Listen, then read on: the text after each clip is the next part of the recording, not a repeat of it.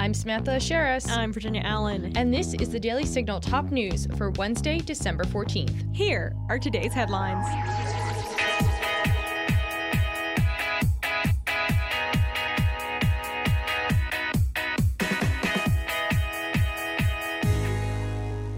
Republican leadership is barreling ahead with their efforts to prevent Democrats from passing a lame duck omnibus spending bill this year.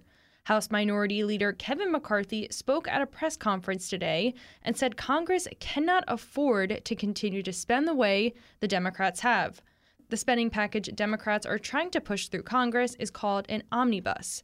McCarthy says the spending bill would cost billions. We've got an omni bill that takes 12 appropriation bills and puts them all together and adds the baseline somewhere about $100 billion. Heritage Foundation's Matthew Dickerson told the Daily Signal the omnibus spending bill would allow Speaker Pelosi one last spending binge after the voters rejected her liberal policy agenda. The bill is expected to be voted on before Christmas. Illegal immigration may be about to get much worse. A Trump era policy that allows Border Patrol to quickly expel illegal migrants from America may be expiring as soon as next week. The policy is known as Title 42, and it remains unclear when exactly it will end.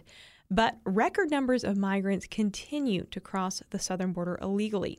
California Democrat Governor Gavin Newsom visited the southern border earlier this week, and he told ABC 10 that the current situation isn't working. The fact is, what we've got right now is not working and is about to break in a post 42 world unless we take some responsibility and ownership. And I'm saying that as a Democrat. I'm not saying that to point fingers. I'm saying that as a father. I'm saying that as someone that feels responsible for being part of the solution, and I'm trying to do my best here. When it comes to taking care of illegal immigrants, Newsom says the more we do, the burden is placed disproportionately on us. Today marks 10 years since the Sandy Hook shooting in Newtown, Connecticut, that claimed the lives of 20 first graders and six educators.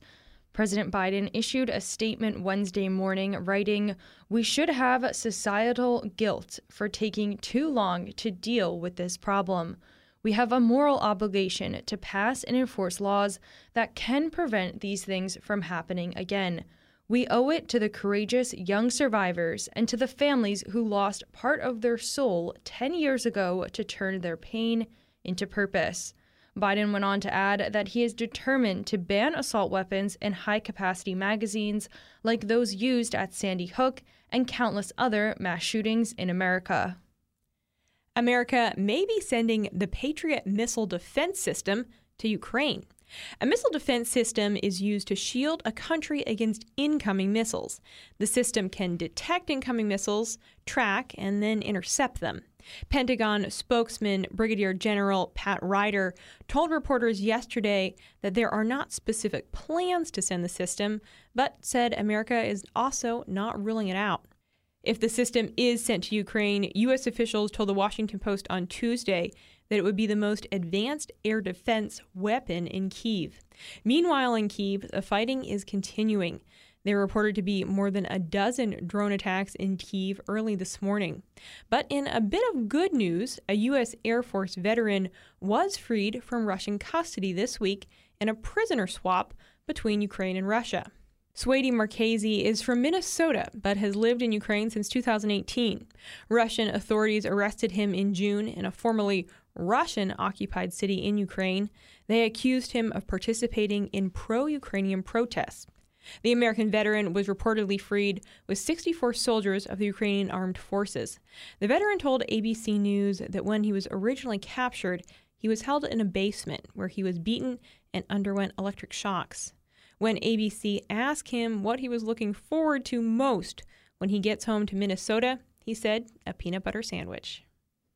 Big questions remain over Biden's student loan forgiveness plan, and things just got a little more confusing. In the early fall, many student loan borrowers submitted applications for Biden's student loan forgiveness plan. Biden's plan will forgive up to $10,000 in debt for all borrowers and up to $20,000 for Pell Grant recipients. Many applicants received an email from the Department of Education in November saying their application was approved. But on Tuesday morning, some borrowers received emails saying approvals were sent in error. The loan forgiveness program is tied up in court right now, and it is unclear if any student loan debt will be forgiven by the Biden administration given the legal challenges. To be continued. Twitter co founder and former CEO Jack Dorsey is speaking out on the Twitter files and taking responsibility for the issues that are being uncovered through those files. Dorsey issued a statement on Tuesday in which he said he believes three key principles about social media. Number one, social media must be resilient to corporate and government control. Number two, only the original author may remove content they produce. And number three, moderation is best implemented by algorithmic choice. But Dorsey added that the Twitter when I let it and the Twitter of today did not meet any of these principles. This is my fault alone, as I completely gave up pushing for them when an activist entered our stock in 2020.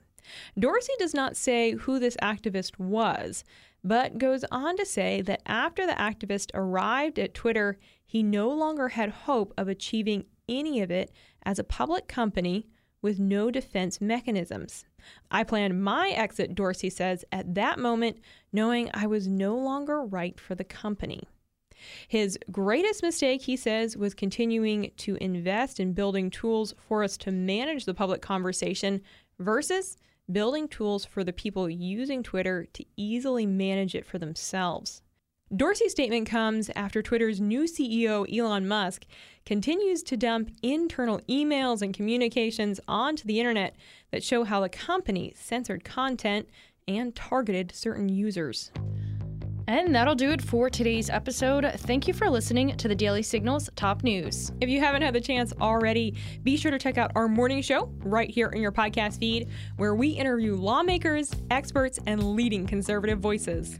Join us tomorrow morning for the Daily Signal interview edition. I'll be sitting down with Heritage's Jake Denton to discuss if America should ban the popular app TikTok, given the platform's connection to the Chinese Communist Party. Also, make sure to take a moment to subscribe to the Daily Signal wherever you get your podcasts and help us reach even more listeners by taking just a moment to leave us a five star review and rating. We love hearing your feedback.